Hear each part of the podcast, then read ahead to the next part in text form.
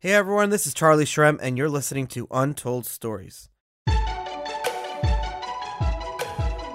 This is a show where we dive deep into the lives and personal histories of some of crypto's most influential leaders and find out how the crypto movement truly came to be. Let's dive in. This podcast is presented by Blockworks Group, the only blockchain event and media production company I trust. For exclusive content and events that provide insight into the crypto and blockchain space, visit them at blockworksgroup.io. I promise you won't be disappointed. You know, a lot of the guests that we interview over the course of the show, there's a common denominator that stands out. And that common denominator is almost everyone that we've talked to has done something where everyone else has told them it's a stupid idea, myself included. In fact, when I launched BitInstant in 2011, I needed money from my parents because I didn't have much money to launch the company. And my dad told me it was actually a pretty stupid idea to get into Bitcoin. So it's very difficult to do something and follow through when constantly people that you're super friendly with and people that love you are constantly telling you it's a bad idea. And where you're not only having to sell the idea of your company and go to pitch venture capitalists and investors and people to give you money to launch a company, but as it relates to the cryptocurrency space, you have to pitch the whole industry. So you have to sell not just your company, but you have to sell the whole industry. My guest today, Ariana Simpson, she is one of those VCs, and she never turned me down in terms of the company, so I have no ill intentions. Ariana, thank you so much for coming on the show. Thanks for having me, Charlie. When I was first launching BitInstant, I couldn't raise money from anyone. It was the most difficult thing in the world to do. I went to so many VCs, and everyone turned me down because they didn't understand why people were buying Bitcoin. They didn't understand why. It didn't matter to them that I had thousands of customers. I was doing volume every single day. I was running the company out of my basement. I was making a profit. I was making 5% on all transactions after all costs a day. We were making money, but we couldn't expand. But because the investors didn't understand why people were interested in Bitcoin, they weren't even interested in investing in the company. How do you get around this? Well, I was very much in your same boat when I first got into the space. So, I got most heavily involved around 2013. And so at that point in time, it was still a very kind of contrarian idea. That was the early days right there. Yeah, exactly. And so I got a lot of feedback from my parents, from my parents' successful business friends, from other people, just around that this was never going to work. Bitcoin was going to be regulated out of existence, all kinds of things. And so in that sense, now I'm on the investing side of things. At that point in time, I was just kind of buying Bitcoin with my personal money. But yeah, no, I'm very familiar with that. And to be honest, I don't know. I think for me, I just had this very clear sense that this was something very important and definitely the most important thing I'd ever seen. And so, I was like, well, I'm not quite sure how this is going to play out, but I definitely want to be involved. And so that really gave me the conviction to kind of keep going and then eventually to leave Facebook and join BitGo because I really felt like I was missing this revolution. And I woke up literally every day, I'm not exaggerating, feeling like I needed to go to San Francisco and I needed to do this thing. Everyone told me I was nuts. But to be honest, I've also got a bit of a personality where when people tell me not to do something, it makes me want to do it more. So I would guess that's actually true about a lot of early Bitcoin people. You left Facebook, which is it's the big four, and it's one of the top companies in the world. And you were probably moving up rapidly. And you left Facebook to go to I read that you were the third employee at BitGo. Yeah. That's a huge risk. Yeah. I think I actually would say I'd probably think about risk differently than a lot of people. Part of my issue with Facebook was that I could see where I would end up if I did well in like 3 years. And frankly, it was not where I wanted to be. I'd probably be making, I don't know, $300,000 or $500,000 a year doing ad sales and it'd be fine. But It was not particularly exciting to me. And so that was really what kind of helped propel the decision. I also feel like, especially early on in your career, most people are overly cautious because at the end of the day, I think you want to put yourself in the place where you'll have the fastest growth trajectory. And I knew that I would learn a ton at an early stage startup, frankly, much more so than, a 4,000 or 5,000 person company, which was about how big Facebook was at that point. So what happened? Just Ben Davenport just walked over to you and said, "Hey, come over. I'm starting this Bitcoin company," because he left Facebook too around that time. Yeah, it's actually a really funny story. And my friends joke it's like the most Ariana story because I tend Well, we're called Untold Stories, so let's hear it. Here we go. Yeah, exactly. So I had started blogging about crypto stuff because I was spending a lot of time doing research. And I felt like, people complain about access to information now. But at that point, there was really not a lot of kind of digestible content around how Bitcoin worked or a lot of different things related to crypto. And so I started blogging. And one of the topics that I explored was multi-signature wallets. And so this was, shortly after Bitcoin BitGo had gotten started. And Ben, as you correctly said, just had left Facebook, but I didn't know him at Facebook. So I just wrote this blog post and I wrote about multi-signature wallets, and BitGo was, if not the first, one of the first to commercialize, that offering. And so I wrote this post, mentioned the company, and then emailed it to the founder saying, "You probably want to post this on your blog," because I'm totally shameless like that. And so this is actually Will at BitGo. And so I asked, so he was like, "Oh, this is great. Like, we'd love to meet you." And so I ended up grabbing coffee with him. He was like, "Oh, this is great. I want you to meet the other two founders." And I was like, "Okay, I don't really know where this is going, but sure." And then we had lunch and then they basically were like, "Cool, so when can you start?" And I was like, "Oh, I didn't know this was an interview." And then with a little more back and forth, I then end up joining the team. Those are the best types of interviews when you don't know it's an interview. Exactly. So you took a risk, and like you said, you calculate risk differently than other people, which I want to get into why. But before, you essentially had to follow the leadership of Ben in BitGo. And I met Ben actually, interestingly enough, around the same time when before Ben had started BitGo.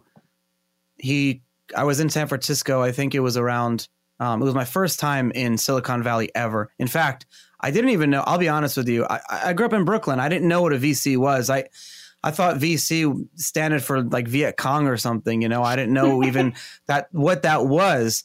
And here I am in the Bay Area, meeting up with a friend of mine who worked for VMware, and he kind of was my guide to the whole Bay Area world, the Silicon Valley world. And I met Ben for the first time at the Facebook campus, and I was so starstruck, and I was like sitting out there, and thanks for the free lunch, by the way. And I was looking around the campus and I was like starstruck. I was like, am I going to see Mark Zuckerberg? Am I going to see Cheryl? Who am I going to see? Am I going to see any celebrities walking around here? Because I was, 20, 21 years old. Mm-hmm. Yeah. I mean, I think I've obviously met them when I was there, and it's been interesting to watch kind of the evolution of the company. But I think it's for me, it's been exciting to watch all of that and have such strong conviction in the path that I took, which, was definitely not what a lot of people expected at that point in time. And I got so many questions about it, and people were like, "Are you kidding me? You just went through 8 rounds of interviews, got this job, like 1,800 people applied for the position that you ended up getting. Like, what are you doing leaving to join some like random ass 3-person company?" And, Well, it wasn't 3-person. It was only 2 people. You were number 3. Yeah, right. But for me, it was just like, I don't know, it was the obvious decision. And I was like, look, if I need to find another thing later because this doesn't work out, like I will do that. But I really didn't want to be left kind of wondering what would have happened if I'd gone. And so to me, it was kind of the obvious choice. A lot of our listeners are probably going through the same exact pivotal moment of their life that you went through that day. Can we talk about it a little more? I want to understand, who were the people that supported your decision, and who were the people that told you it was a stupid idea? Maybe stupid is too much of a harsh word. People who were trying to be brutally honest with you and saying, "Are you sure?" Yeah. Well, I think everybody asks me, am I sure? But I don't think that's necessarily a bad thing, because I do think people who do that and are well-intentioned can actually kind of help stress test your thinking, and in some cases actually lead you to stronger conviction around the decision that you're making. I would say my parents were definitely a big part of that. You know, they've always been very supportive. They are academic, so they have really no involvement in any of the work that I do. They were kind of like, this seems a little bit strange. Are you sure about this Bitcoin situation? Do we know anything about this company? And I was like, yeah, the founders are super legit. They've done stuff before, whatever. So that I think was a little bit helpful. But, you know, in general, I think most people were pretty skeptical, and, you know, I just kind of didn't really let that deter me. And that was definitely the right call. You say that you calculate risk differently. Why wouldn't that deter you? Well, like I said, I think most people, particularly early on in their careers, overweight career risks. So, you know, they think, oh, well, if I go to this startup and the startup fails, then, you know, it'll be a catastrophe. And I actually think that's not true at all. I think you learn a ton in those experiences, and nobody likes failing. Like, there's definitely this kind of glorification of failure in Silicon Valley in particular. And I'm like, look, failing sucks. Like, no high achieving person likes failing. But when you step back and you have a little bit more time to evaluate how things actually went, often those experiences end up being very helpful because A, they're humbling, which some people certainly need, myself included, from time to time. But B, they're just like, you know, it's one of the fastest ways to learn things. And so what I've discovered is that when you join a company or start a new job, basically months 0 through 6, you're learning a ton. Months 9 through 12, you're like, okay, this is fine. My growth trajectory is slowing down, and pretty much similar between 6 and 9. And then after that, you know, unless you're at a very fast growing company, you often tend to slow down. And I don't think people are necessarily super conscious of this, but it does happen. And so, in many cases, when you're early in your career, this is like kind of counter to most advice, where it's like, oh, don't hop around too much. But if you do some of that, I think it can actually be very beneficial, because you just see more environments, you learn more industries, you see different roles and how different people manage and interact and stuff like that. And having that experience early on, I think, is incredibly valuable. I read somewhere that a huge pivotal moment for you that really struck a chord about Bitcoin was the trip to Zimbabwe. Mm-hmm. Yeah. Yeah. So that was actually right before I started at Facebook. So I'd been working at another startup in New York, which, you know, was fine, but again, was not kind of my life's mission. It was kind of in the fashion tech space. What were you doing? I was doing all the things, because it was also a very small company, but, basically I was managing the relationships with the boutique. So it was basically kind of like an Etsy, but instead of having individual artisans, it had fashion boutiques on it. So anyways, I managed relationships with those and did a bunch of other things. So it was kind of a sales role, kind of an account management role, and some ops thrown in there as well. So I knew that when I left, I wanted to travel, and I'd spent some time in Southern Africa when I was finishing up college, randomly doing ecology research on a grant from the National Science Foundation. What do you mean ecology research? Hold on, this is a whole other side to you. Yeah, I have many lives.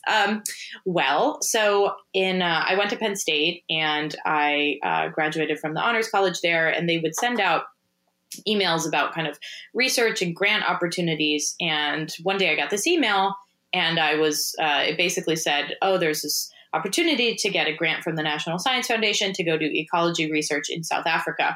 And the best part was the description literally said, this will present significant physical and mental hardship. And I was like, oh, that sounds great. I'm going to apply.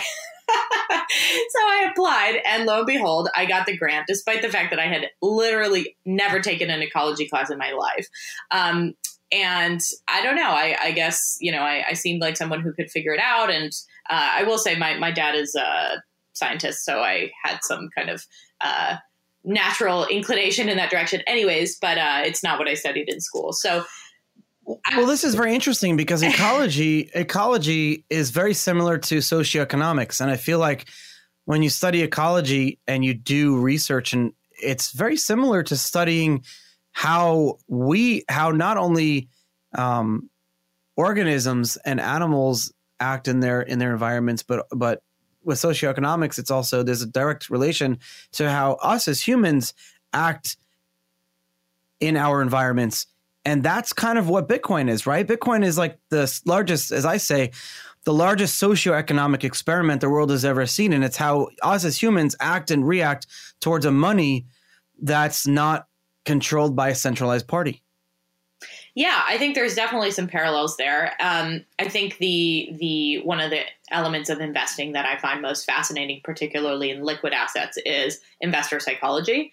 And so I definitely think a lot about those themes.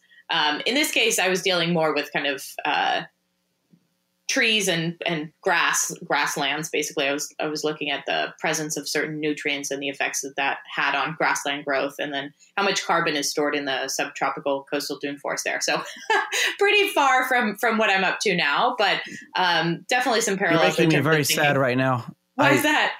I lost a tree yesterday. Oh no. Yeah, what happened? Most people laugh at me when I say that, but my wife and I have 18 palm trees on our property, and we love them. We love our palms. And one of them got this mushroom fungus that I could tell you right now which one it is. And we did everything we could to prevent the tree from dying. It's called Ganoderma. Sorry and to we hear lost that. We lost our tree, and the landscaper has to come out and cut it down. We'll be holding memorial services next week for him.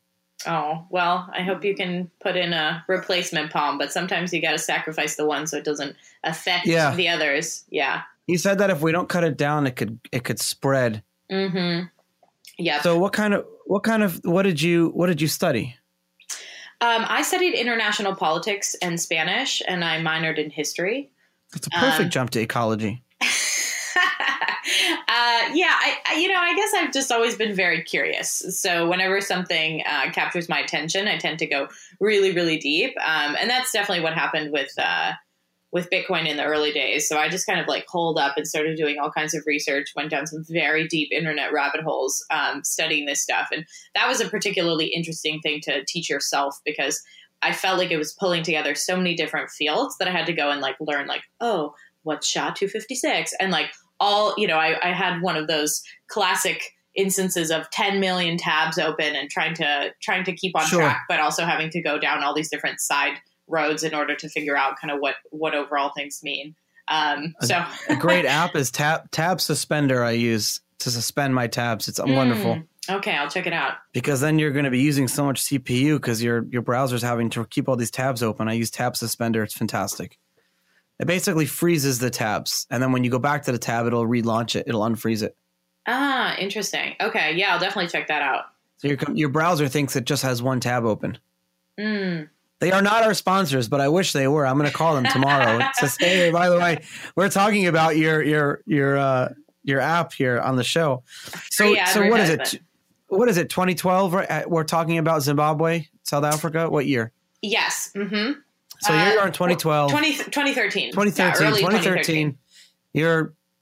You're with a big shear and you're wading through the forest in South Africa, and are you crossing the border into Zimbabwe at this point? I'm trying to visualize this. Yeah, well, so these were actually two different trips. So the first trip I was doing research, and the second trip I went back because I just wanted to travel around, and I'd left the startup I was working at, and I was like, okay, I'm just going to go explore for about a week. So I get to Namibia, actually. I had a friend who was in Namibia, and so I said, okay, I'll start from there. Best oysters. Yes, exactly. So I get to Namibia and I'm like, cool, I'm going to go, I'm going to be here for a few days. Then I'm going to go to Zimbabwe and see Victoria Falls. And then I'll fly back to the States. And I got there and I was like, holy smokes, this is actually amazing. And I just quit my job, so I don't really have to be back for anything. So I think I'll stick around. So I ended up spending a couple months there. And it was amazing. I mean, that region of the world is incredible, but it was a really interesting experience. You stay in Livingston? I was kind of on both sides of the falls, because there's the Zimbabwe side and the Zambia side. So I was in Victoria Falls proper for actually a majority of the time, but I did go through Livingston. So I was there and I met a bunch of local people, and this woman Homba was like, okay, I'll take you around, show you the village. And she showed me kind of the poorer part of town, which was, as you can imagine, quite rough. And she took me to see the hospital and all these kind of like parts of the school and all these things. And we talked a lot about kind of the economy and stuff like that and what they'd experienced. And, I was like, when I first arrived, I was like, oh, interesting. They're using US dollars here. I wonder what that's about. Because, I was kind of familiar with the fact that they'd had hyperinflation at a high level, but I didn't really know a lot of detail. And so they actually had to switch over to the US dollar to restabilize the economy back in the day. Just kind of hearing the stories of people there. And, it's one thing to think, oh, okay, there's hyperinflation. That sounds shitty. But then to, speak with a woman who's like, oh, my child died because there wasn't penicillin in the hospitals and there was no groceries in the stores and things like that.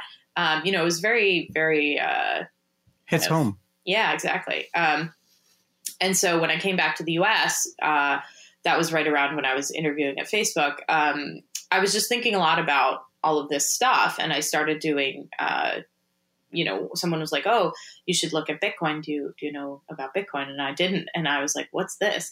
And then I read the white paper and I literally had like the classic epiphany moment that, a number of other early folks in the space have described. Oh, interesting. Where I was just like, yeah. So you were there when you had first heard about it? No, this was back when I was in the U.S. again. So okay. I was there and kind of had the, I guess you could say, the mental priming for it. And then I came back to the U.S. and I was discussing these things with a friend of mine who actually ended up starting Blockstack, Ryan Shea. And he was like, oh, like Bitcoin seems relevant to your, interests. You should check it out. Do you think if you had that moment in Zimbabwe and seen it with your eyes, you would have taken Bitcoin as seriously? Because a lot of people ask in the U.S., and you've probably been asked this question a million times, why do we need it? Why do we need Bitcoin here in the U.S.? Why do we need blockchain technology? Yeah, I mean, I think seeing, going to Zimbabwe and seeing their reality was definitely part of the kind of mental priming that was necessary for it to really click for me. I will say there are a number of other factors that just kind of made it make sense. So, for example, I grew up in Italy. I was in Italy for the first 17 years of my life.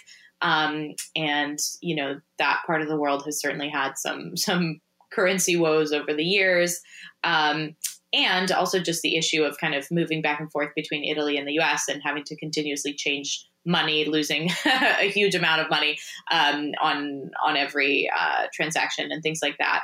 And actually, when I came back to the US after Zimbabwe, I started supporting a family there, and I was sending money via Western Union. And I swear it sounds like I'm exaggerating, but I was literally spending 25% when all was said and done on fees to Western Union in order to send them money, which I thought was just outlandish. Did it anger you? Yeah, it did. Because I was like, are you fucking kidding me? This is an absurd amount of money for you to be taking.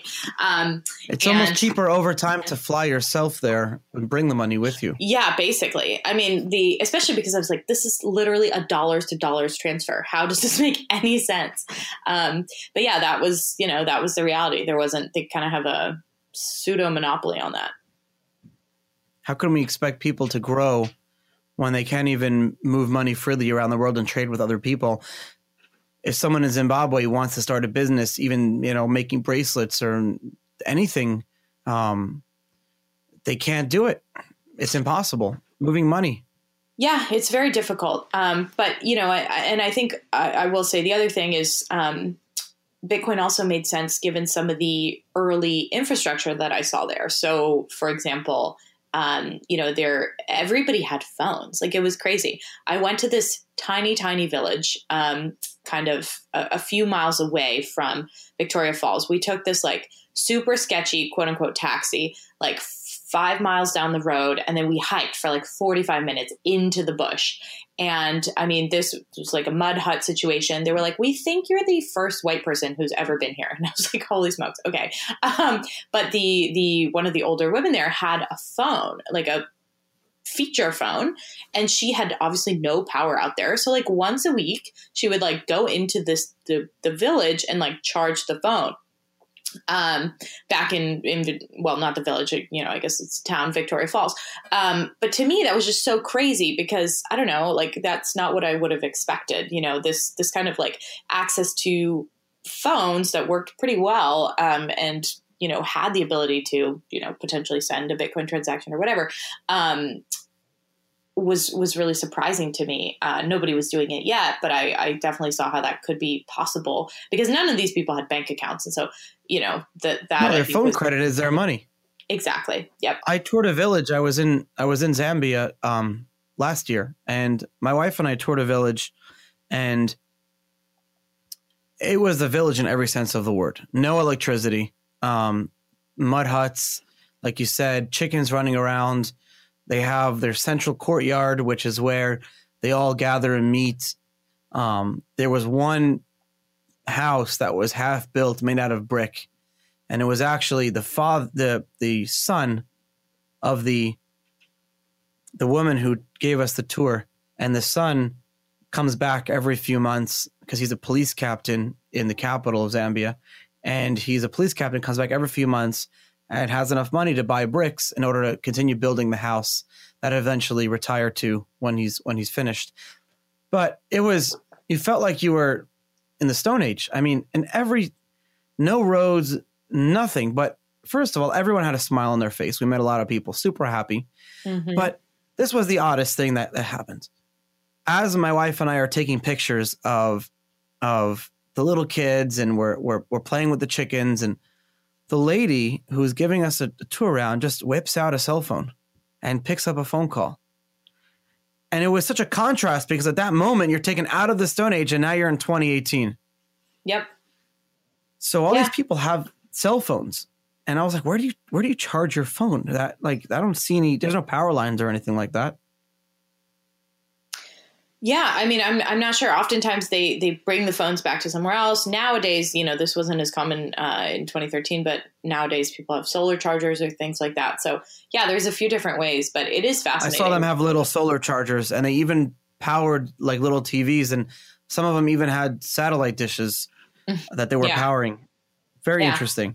Yeah, no, it's fascinating. And, you know, to me, it was just clear that you know, Bitcoin wasn't being used yet, but it certainly could be. And so it didn't seem like such a stretch for that to be kind of a real use case. I mean, when people are desperate and they're in a really, you know, tough spot, like they will figure it out, you know, to the extent that that's possible. And so I think it's easy from the United States to be like, oh, well, you know, things work fine. It's like, well, it depends who you are, you know, and where you are.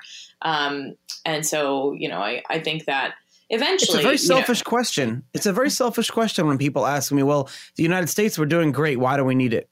It's a very selfish question because you're not thinking about the rest of the world. Mm-hmm. Yeah. Yeah. And, you know, I think the narrative around crypto being used in other parts of the world has definitely been discussed quite a bit. I would say that eventually I think it's going to be somewhat more like, you know, ubiquitous in the sense that there will be a lot of use cases which are very valid in the United States and other parts of the world as well, even beyond kind of crypto as money. But I think that's a very important kind of early use case, and adoption in, you know, a lot of the world is actually rising very significantly because people are actually using it. So we've been talking for a while now, and I want to make an observation. We haven't said the word blockchain once up until this point. We've been saying Bitcoin. And I have to say that's extremely refreshing because I'm not a Bitcoin maximalist. I'm an investor in a lot of different projects, a lot of different companies that have their own tokens, coins. A lot of my friends had founded some of the coins like Monero, Ethereum. But I never forget why I got into Bitcoin in the first place. And why it's important. And I'm very, very against people who say that you can have blockchain without Bitcoin. However, I'm living in Florida, and I'm kind of out of that Silicon Valley world, ground zero, where the companies are being born, the investors are, and you're an investor yourself. Do you get that question a lot? Do you what's your take on that whole blockchain without Bitcoin attitude? So I think I'm still a little turned off by the term blockchain because I still have battle scars from the last bear market where everyone was like, oh, you know, blockchain, not Bitcoin. And that was just honestly, I think, a way for people who didn't really understand the value in it to sound like they were pro technology, but actually not be. And so what I mean by that is, like, I think the brilliance in Bitcoin's design is in kind of how the incentives are constructed. And if you remove the element of, you know, money, kind of this idea of Bitcoin as a coin, the incentive design falls apart. And so you can't really have a blockchain that works without that, because if you did, it would basically just be a database.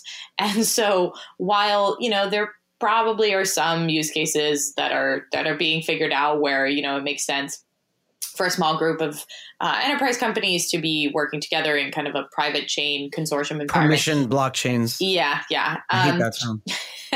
Generally speaking, that's not what the majority of the world needs. And so to me, I think oftentimes it's kind of just a way to sound like you're pro technology, pro crypto, but not actually be. And also, I think not always, but often kind of betrays a misunderstanding of why Bitcoin's incentive design is so brilliant and why that sort of mechanism, whether it's in Bitcoin or in a number of other coins that I think are very legitimate, you know, why the token is needed. Have you ever been pitched a company that you totally said to yourself, why are they even getting involved in blockchain, and just been so turned off by it, you got up and walked out?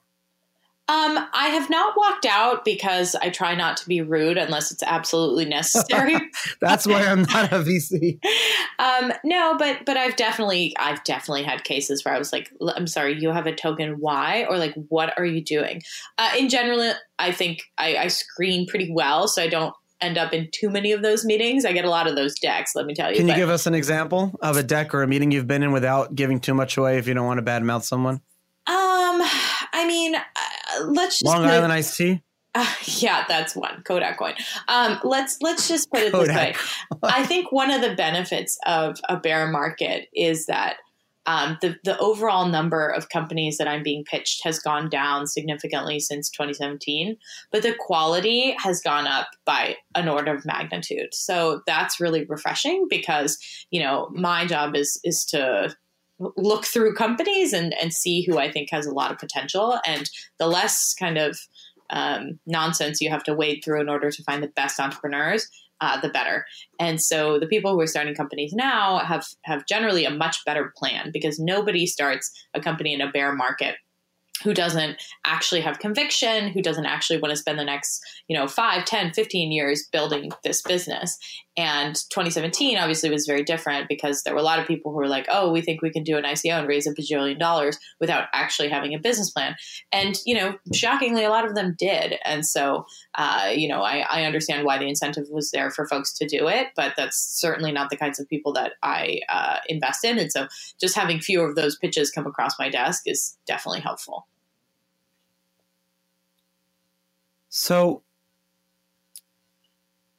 here you are, and it's 2013, and you decide to join BitGo. Was there an office? Did you work out of someone's house? What was that like? What were the first 6 months? What were the first 3 months like? At what point when you joined the company, was it still starting up, or did it have its feet off the ground? Did it have its vision, its direction? Tell us, try to allow, I want our listeners to understand what it was like being in an early Bitcoin startup in 2013 that actually is now is one of the most well-known companies in the space, what that was like. Yeah, so the company did have an office in Palo Alto, just off the California Ave stop on Page Mill Road, if I recall. And, you know, it was pretty bare bones. It was a fine office, but there were desks and not much else. And there weren't a ton of people there either. So it was pretty early, very, very startup-y. I got there and it wasn't super clear what my role was. The idea was Ariana seems competent, and like hopefully she'll figure out ways to make herself useful. That's how all startups are, though, right?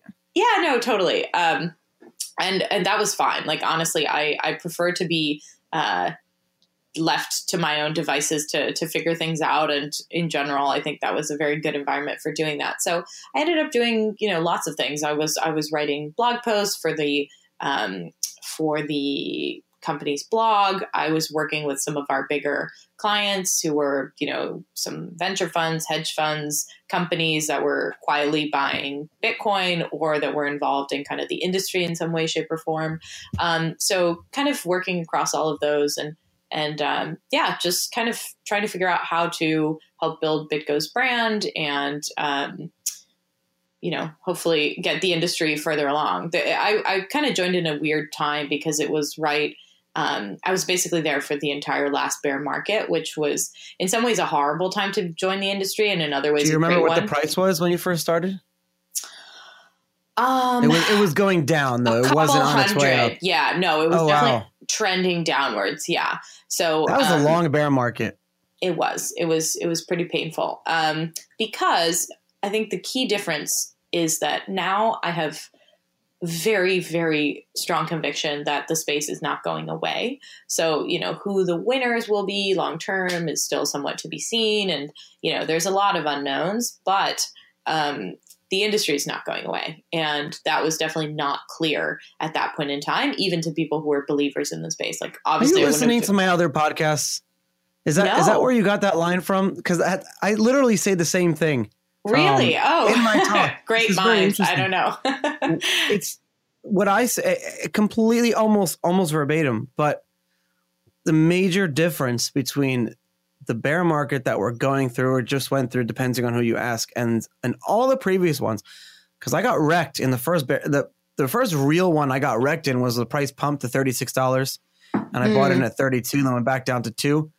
The major difference, I got killed. The major difference between all those and this one is no one's saying, will this bear market ever end? Or no one was calling it a bear market. They were just saying Bitcoin is dead or will Bitcoin come out of this?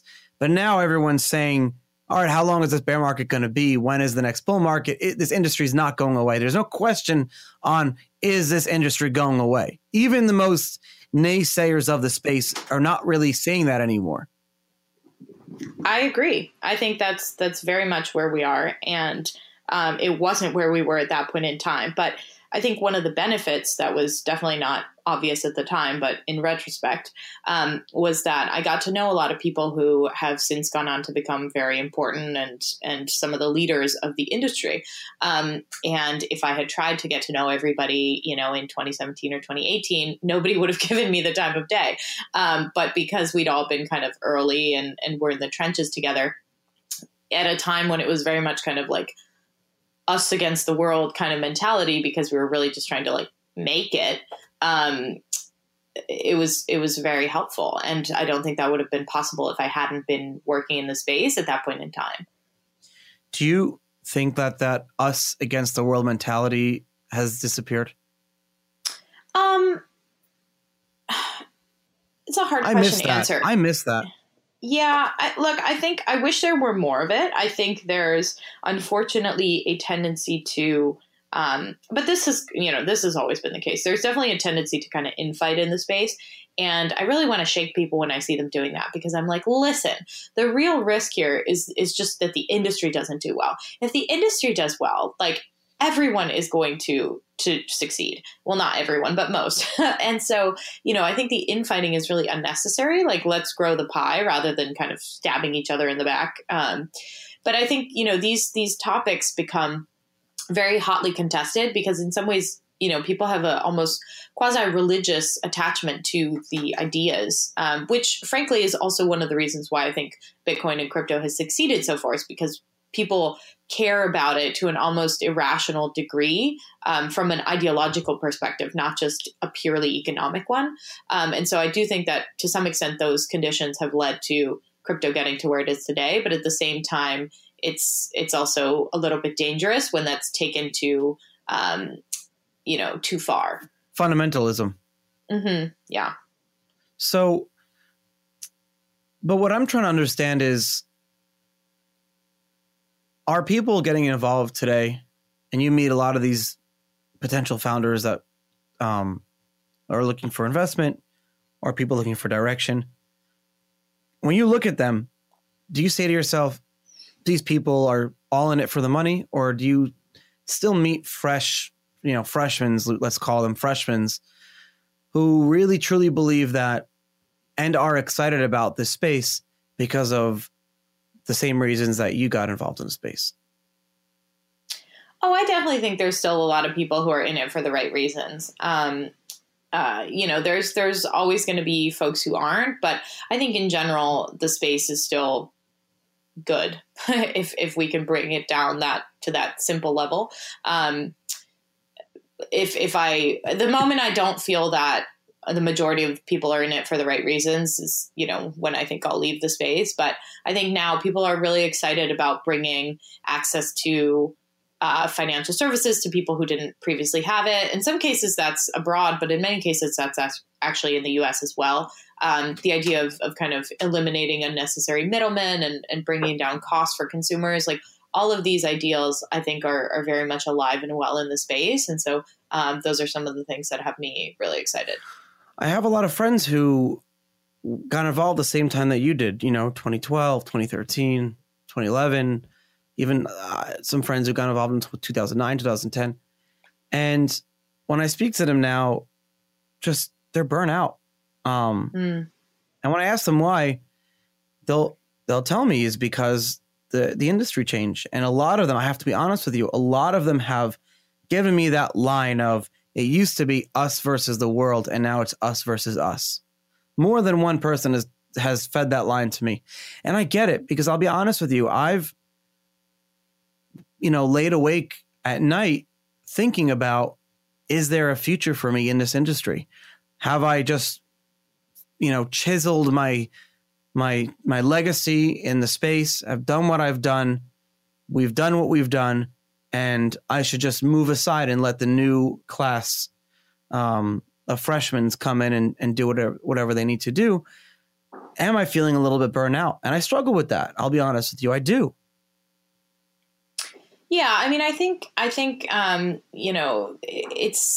there's always kind of going to be this sense of, well, the early days, it was like X, but, change is constant and inevitable. And you see this across all kinds of things. I mean, the early people who went to Burning Man, some of them are like, oh, it's jumped the shark. It's not what it was before. And people say this about cities too. They're like, oh, I read a line in this book and it was published in like the 70s. And it was like, oh, San Francisco's changing and, this, that, and the other thing. And so it literally could have been written like last week. It's just all the same criticisms and stuff. And I'm like, yeah, some of them are valid for sure. But in general, expecting things to stay the same is, I think, not realistic and not even necessarily desirable, because it's often easy to kind of look back and idealize how things were at the beginning. But let's be honest, like, do we really want to go back to like Bitcoin 2012, 2013, when like nobody gave us the time of day and like it was viewed as something that was purely for, drug dealers and things like that? Like, I don't think so. I don't think that's where we want to be definitively. And so at the end of the day, I think you have to kind of expect that change is going to happen and that things are going to evolve. And frankly, if we want crypto to be successful, I think it does need to be more inclusive and appeal to more different demographics. And at the beginning, it was pretty fringe. Tell me how. How was it fringe? Did you feel that you were? Did you feel that when you got involved in the crypto space in the early days, did you feel it was like you were kind of an outlier? Did you feel like there was a certain type of person or a group of people, like the crypto anarchist or whatever, that was more running the space? And how did you feel about that? Yeah, I mean, somebody at one point called me a crypto anarchist, and I was like, literally, I don't even know what that means. But I think like part of it was really the negative association that crypto had, just with like dark web and stuff like that. I wasn't, that was definitely not why I was excited about it. But I think that was often what people outside of the space thought of. And to me, it's actually been fascinating to watch Bitcoin transition from like, oh, this, you know, dark web internet money to now it's like the blue chip investment and like institutions are buying it.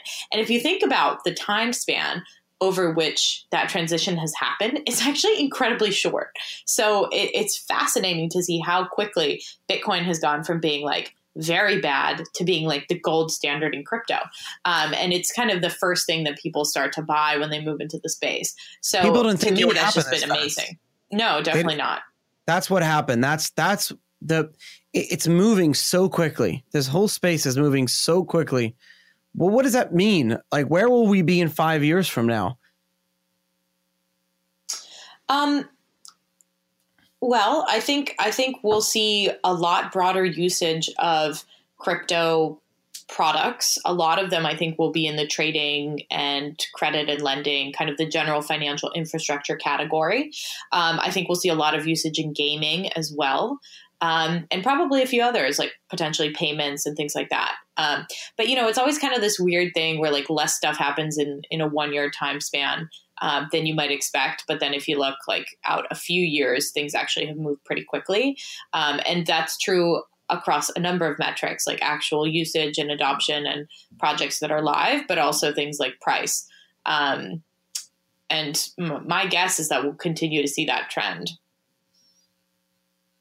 So in this is a question I wanted to ask you earlier. So in the bear market, and you were just starting at BitGo and it was a bear market, were you guys walking around the office just like slumping your feet, all depressed, your heads down, looking at the Bitcoin price at $300? No, we definitely tried not to do that because that would have just been depressing. No, I mean, I think in general, we were just really focused on kind of laying the foundations for the business and trying to figure out like what we needed to be doing at that point in time to set ourselves up for success when the market recovered. And I think that's why, you know, in general, bear markets are really important because you can't just like whip up a business overnight, or, I mean, it's very rare that you can do that when the market starts to move in the right direction. So you kind of have to be building across different cycles so that you're well positioned. I mean, other companies in the space like Coinbase went through a similar thing where it's like, okay, for a while there, we're not even sure if we're going to make it or if this business has any legs. And then things start to move and you're like, ah, yes, now I see why I spent the last 2 years of my life putting in what seemed like you know, perhaps fruitless work, because the fruits do come, they just come later. Did you have an exit strategy? I mean, that's part of risk, right? Saying to yourself, if this doesn't work, I can always go back to Facebook or always do something else. You know, I've never really been one for an exit strategy. In general, I find that if you are doing good work, and, you know, you have some degree of visibility in your industry, opportunities will come. And I tend not to be someone who is like, I like to be focused on one thing. So okay, whatever I'm doing, I'm in it. But you're an investor and you must ask, you know, potential companies, what's your exit strategy? I actually don't ask that. Really? I think, yeah, because I mean, look, the exit strategies, there's three. They get acquired, they IPO, or kind of something in that general category, or they fail. So like, I don't, you know, it's kind of, I think, a silly question because I can generally think about, you know, who the potential acquirers are or things like that. But really, I want to be backing people who want to take this thing, whatever it is that they're building, whether that's a network or a company, to the moon. And I actually think that having an exit strategy early on, I tend to invest pretty early, is a bad thing because it means that you're already thinking, how do you get out of what you're doing? And I want somebody who's like excited to build this thing for the next 10 or 15 years. And, you know, having already signaled an exit strategy to me seems like very short-term thinking and not the kind of folks that I generally want to back. That's a very interesting observation, because I've been told different. I've been told that founders who don't think about the exit strategy are not someone that they'd want to invest in. And I feel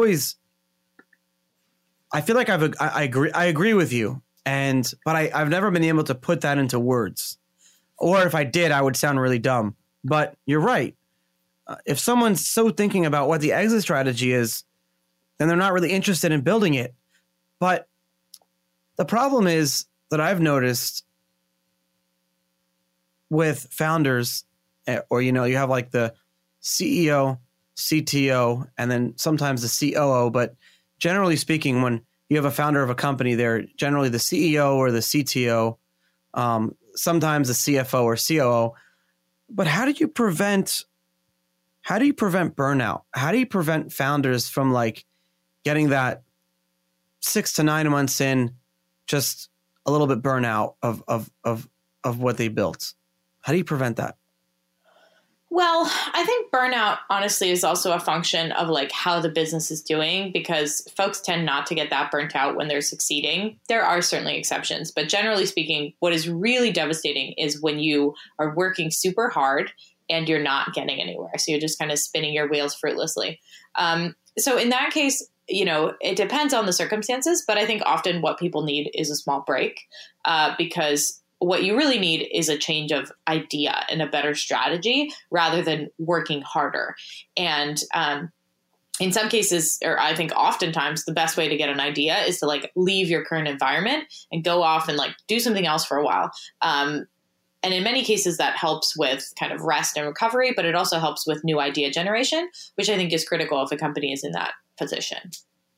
Like what? If I'm running, let's just say, because I ran into a different situation. I was running BitInstant and the company was doing extremely well.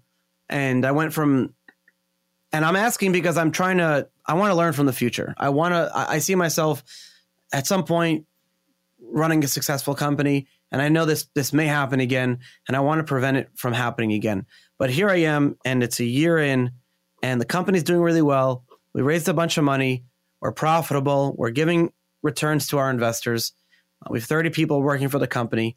And my typical day-to-day job as CEO doesn't really exist anymore because I have people doing that stuff now, right? Mm-hmm. So I'm kind of spinning my wheels a little bit. I will go to the office. I have my coffee. I do my business meetings, blah, blah, blah.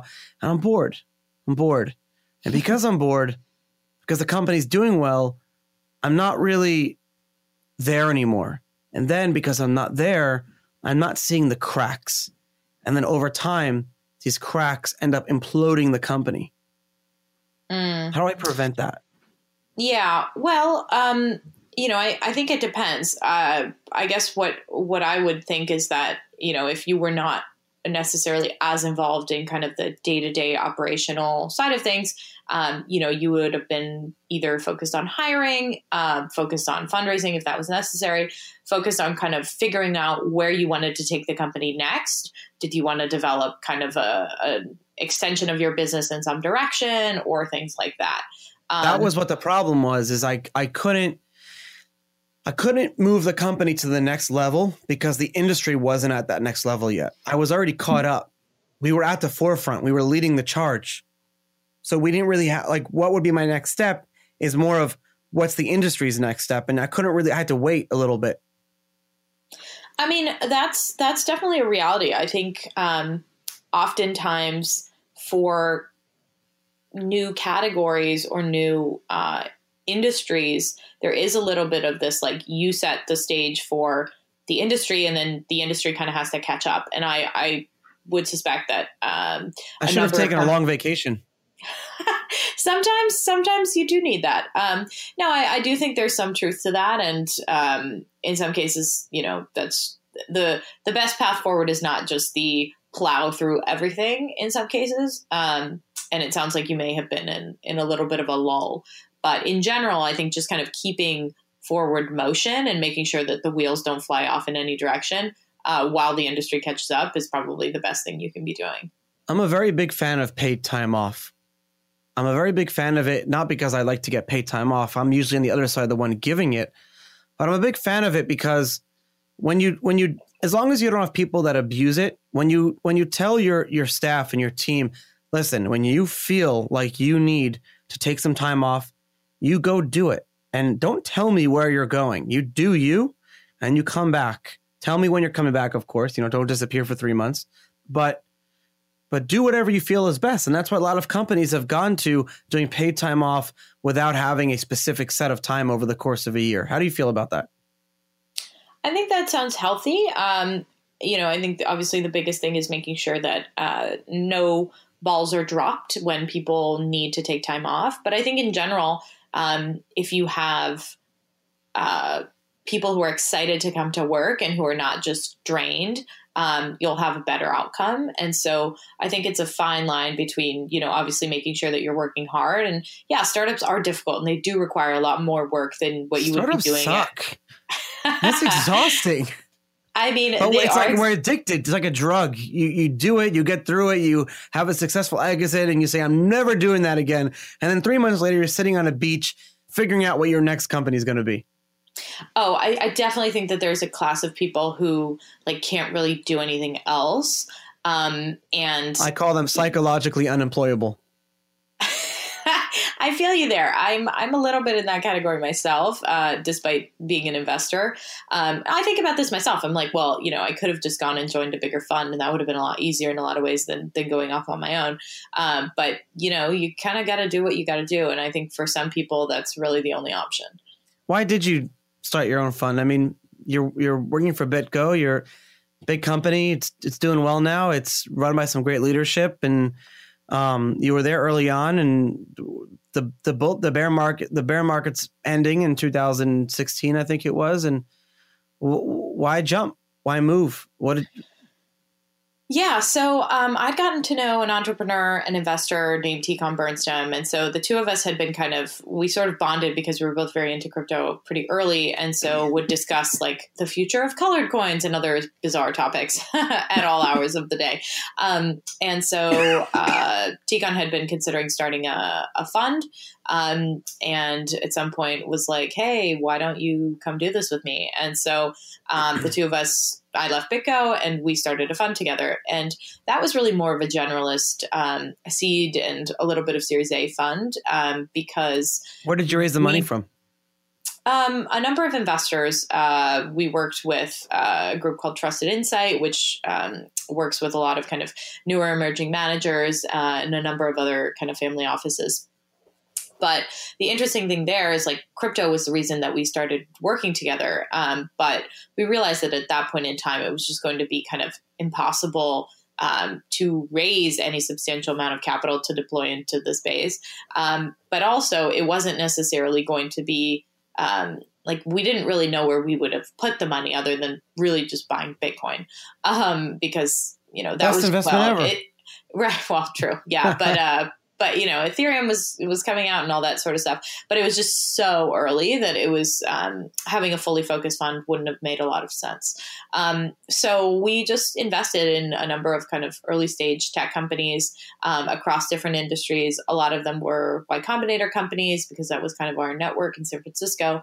And yeah, you know, so I definitely learned a ton about kind of early stage investing across industries. And a lot of that maps very well to crypto. And what I'm seeing more and more of, and this is not surprising, is really that more and more different types of businesses are becoming crypto enabled or crypto related. And so, you know, actually having an understanding of different industries is really helpful, even if you're quote unquote running a crypto fund. Crypto enabled. Interesting term. Yeah. I mean, what I mean by that is really just that right now, you know, things start out and you have like a crypto industry and everybody's kind of in that industry. But then as the technology becomes more pervasive and applied in more different contexts, then you get, you know, different kinds of businesses that are using crypto or blockchains for various use cases. I don't like that word blockchain. I like crypto better. All right, we'll stick with that.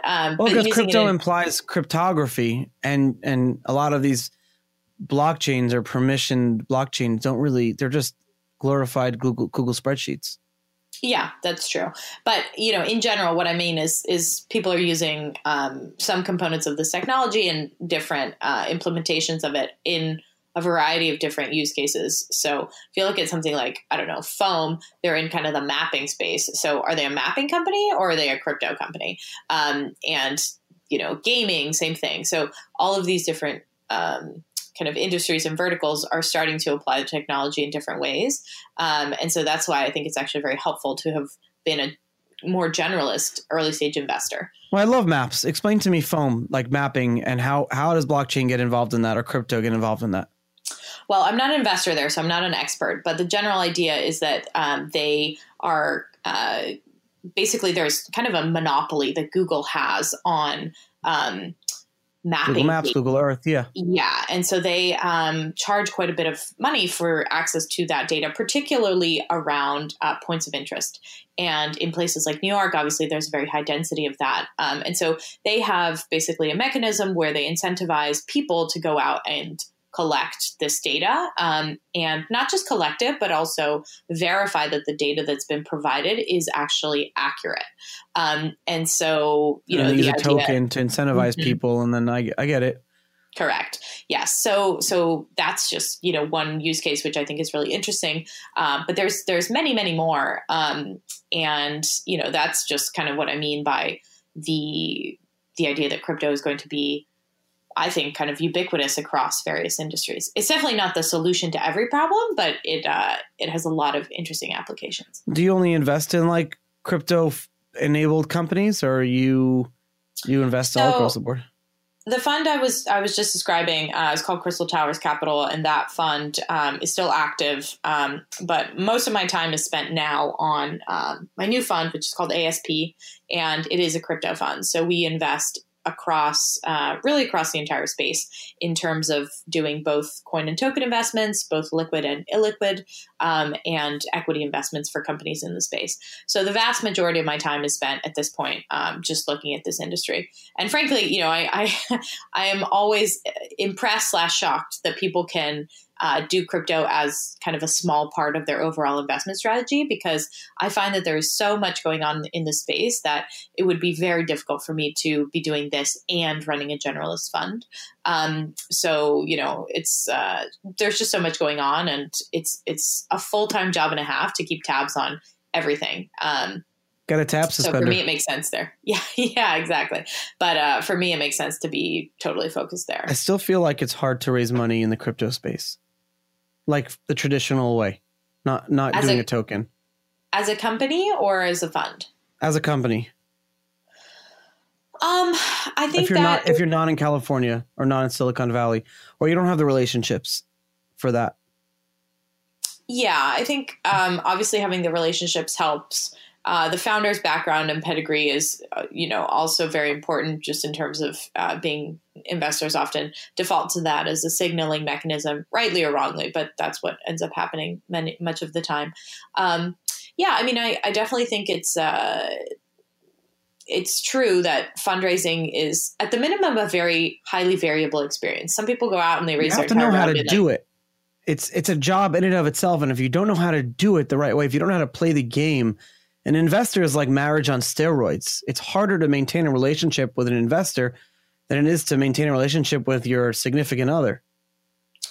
Well, I'll push back a little bit on, the strategy component, because I think that's often overplayed. Like, founders go out and they're like, oh, like this, you know, what should I do? What order should I do? It's like going on dates. You got to court each other. Then you got to not return the other person's phone call. It's like, you know how it is. Yeah, but at the end of the day, I think it's not that complicated. It's like, build a good business, and if you do, people will want to give you money. There's, you know, sure, some cases you're in like a new industry that people don't understand, so you'll have a harder time. Like, there are definitely edge cases that make it more difficult. But in general, The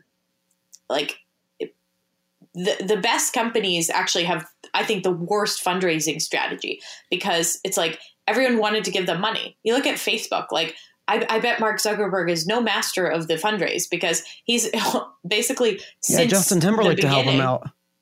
Yeah, but you know, they would have raised money in a second, sure, but they would have raised money in a second anyway. So I think at the end of the day, sure, like having some experience helps, but it's certainly not necessary. And many of the most successful businesses ever were built by founders who didn't have super long track records, and who hadn't raised a ton of money before. So in many cases, I don't think that's, you know, it's definitely not necessary. I moved to Florida 3 years ago. My wife and I moved here a few years ago, and there was in Southwest Florida where we live, so we're not near Miami, we're on the other coast, we're near Tampa, we're an hour south of Tampa in Sarasota.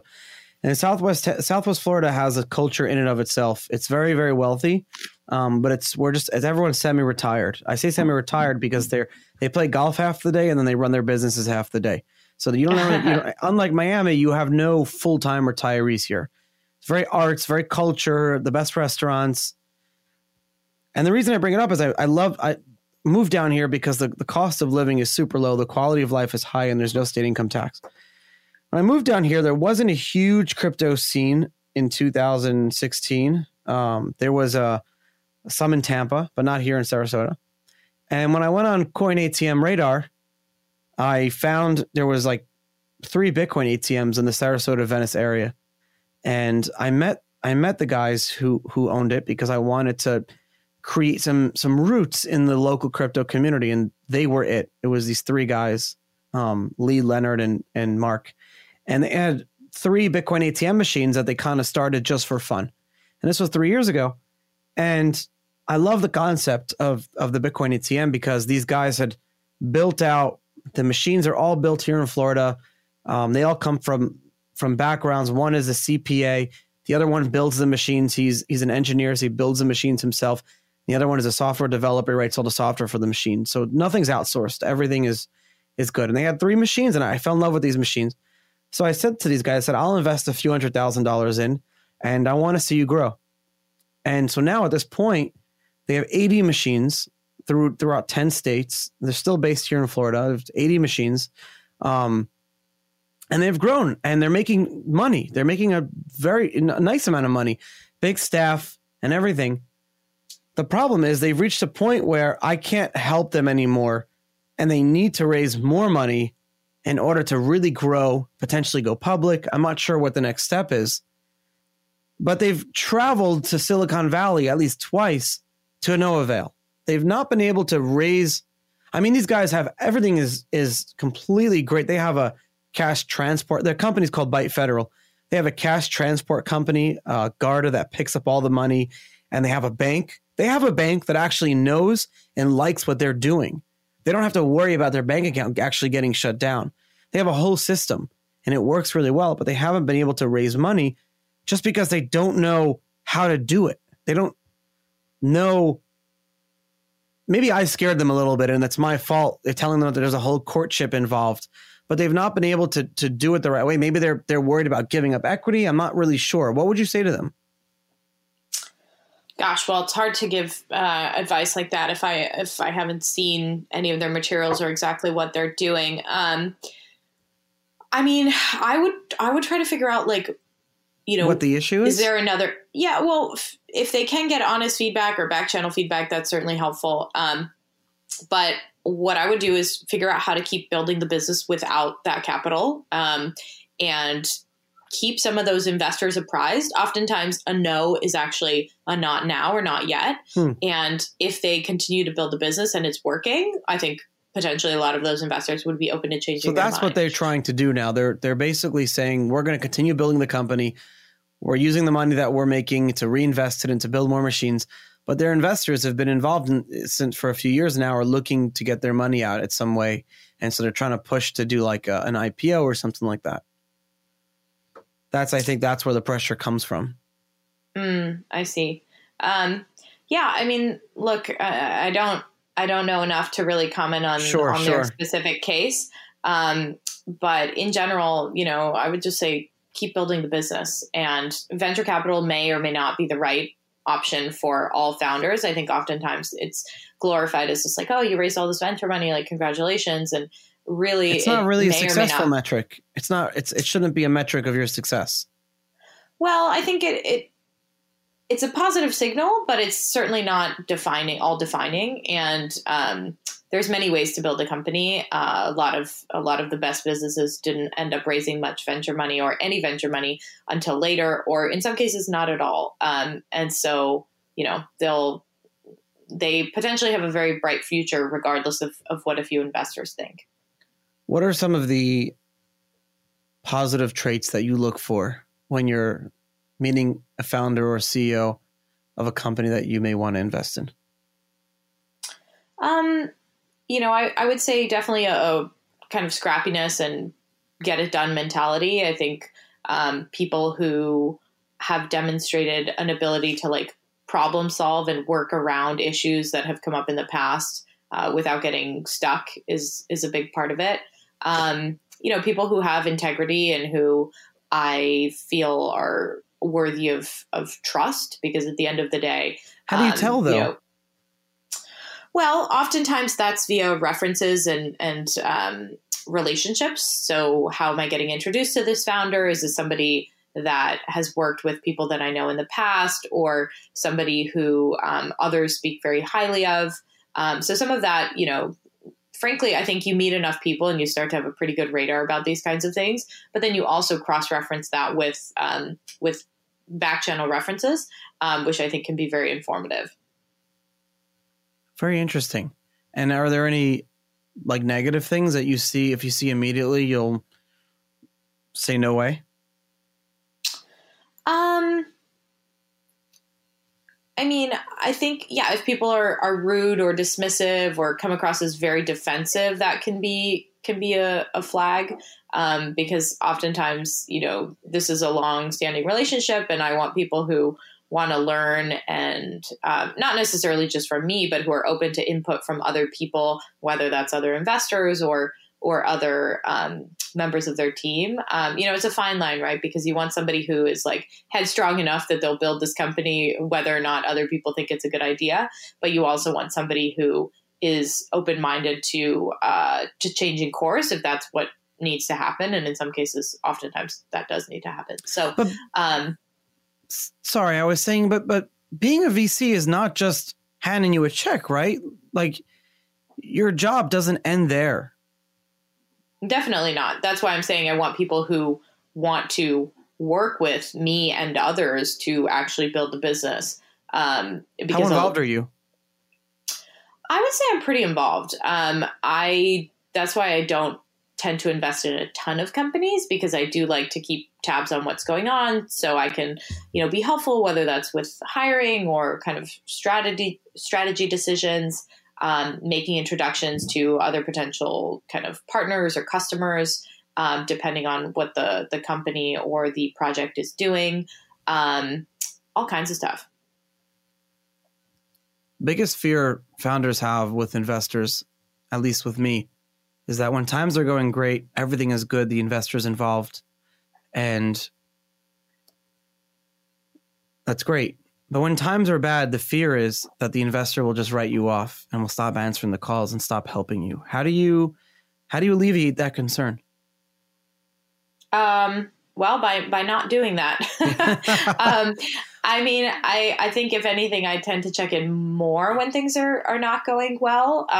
Not because I'm trying to like be overly involved or anything like that, but because, you know, obviously I want to be helpful. And in many cases, I'm also genuinely concerned about the founder. I think if the company is struggling, oftentimes I know how hard the people I back work, and I know how much they care about what they're doing. And if it's unpleasant for me, it's way worse for them, because they tend to have all their eggs in one basket and be so emotionally and personally invested in their businesses that it's like, it's not just the business, it's like their entire life. And so, you know, I definitely want to make sure that they're okay as people, because a lot of people who, you know, end up going on to do great things had some rough patches, I would say most, and or had some failures in their past. And so that's a perfectly normal part of the process. And so I want to be as supportive as possible during those times. Is there a difference between a founder of a crypto company and a founder of a biotechnology company, or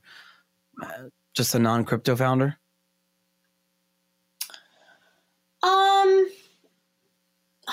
I don't know that there is. I mean, I think at the end of the day, there are people who are, you know, building companies, developing technology, and want to, generally speaking, improve the world in some fashion. So I think that the core pieces are still the same. It's just kind of the way in which they do it that's slightly different.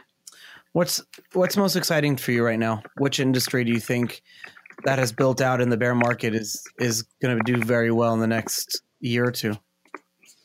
I am very excited about what's happening in kind of the financial infrastructure, specifically the DeFi or open finance community. Okay. I think that's where we're seeing some of the real first signs of product market fit. And I think that's really interesting. I've kind of had a belief that was going to happen for a while, and that's why I've been allocating there. But if you look at kind of usage numbers for something like Maker or Ganoderma or, you know, Uniswap, things like that are growing very cool. Mm-hmm. Yeah. So give me some examples of some companies that you've been investing in that are in the space. Well, I just said a few. You underratedly pitched them. I didn't even realize. I thought you were just giving general examples. Oh, I'm so smooth. No, I'm not an investor in Uniswap, but I am in the others. Yeah. And the cool thing though about, you know, crypto networks is that you don't necessarily have to be an early investor who, you know, got into the seed round of any particular thing. You can just go and buy the token and participate in that way if you want. And so these are, you know, you can participate by actually using these financial products, and then you can also participate by owning, you know, say MKR governance token or something like that. And I think that's a really novel model, but one that I find particularly exciting.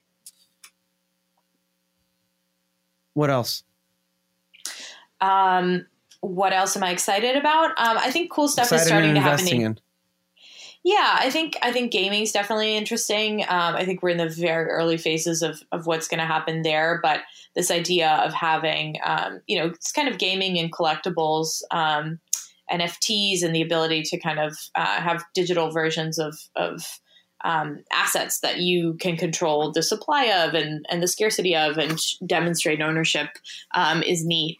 I like the idea of eliminating some of the middlemen in the gaming industry and giving more money back to the creators of the actual games. And so somebody like GameStop, who is making pretty much all of the secondary revenue off, you know, a game sale. Oh, they control the secondary market. Yeah. They can. Yeah. Well, that's like with ticket sales and things like that. Totally. Yeah. And, you know, folks like Tari are tackling that. So there's a lot of different companies who are trying to solve different parts of these problems. That's doing something like that, too, with ticket sales. I just met the CEO of that company in Miami last week. Mm-hmm. Yeah, I'm not familiar with them, but sounds similar for sure. You told me earlier that you traveled between San Francisco and New York. Where do you call home, though? Good question. Still figuring that out. I'm born and raised in New York. I left 3 years ago. We left and never went back. I think New York is a better city at the end of the day. There's just more different groups of people. There's more to do. There's more to see. There's more novelty. Now you have to watch your back in California. San Francisco. No, I love San Francisco too. I mean, I think some of the smartest, most motivated people live there. And I think that has been one of the reasons why I've loved being there so much over the last few years. So they're very different. I mean, I think the dream is just being bipostal. So pretty lucky in that respect. How often do you travel back and forth? Is everything okay? Sorry. I'm not sure what's going on outside. It might be someone on the roof. San Francisco or New York? I'm in New York at the moment. Yeah. Urban living. Yeah, I travel back and forth usually once or twice a month, so pretty often. Yeah. So thank you so much for coming on the show. I really appreciate it, and it's so fascinating what you're doing and your personality and how you've evolved in the space. Again, thank you so much. If people want to follow what you're doing, what can they do? I think the best thing to do is follow me on Twitter. So it's just @ArianaSimpson. Fantastic. Ariana, thank you so much and have a wonderful day. Thanks, Charlie. Hey everyone, thanks for listening. New episodes of Untold Stories go live every Tuesday at 7 a.m. EST. Links to our Apple and Spotify channels are in the show notes. You can also follow me on Twitter, Charlie Shrem, to continue the conversation. See you next week.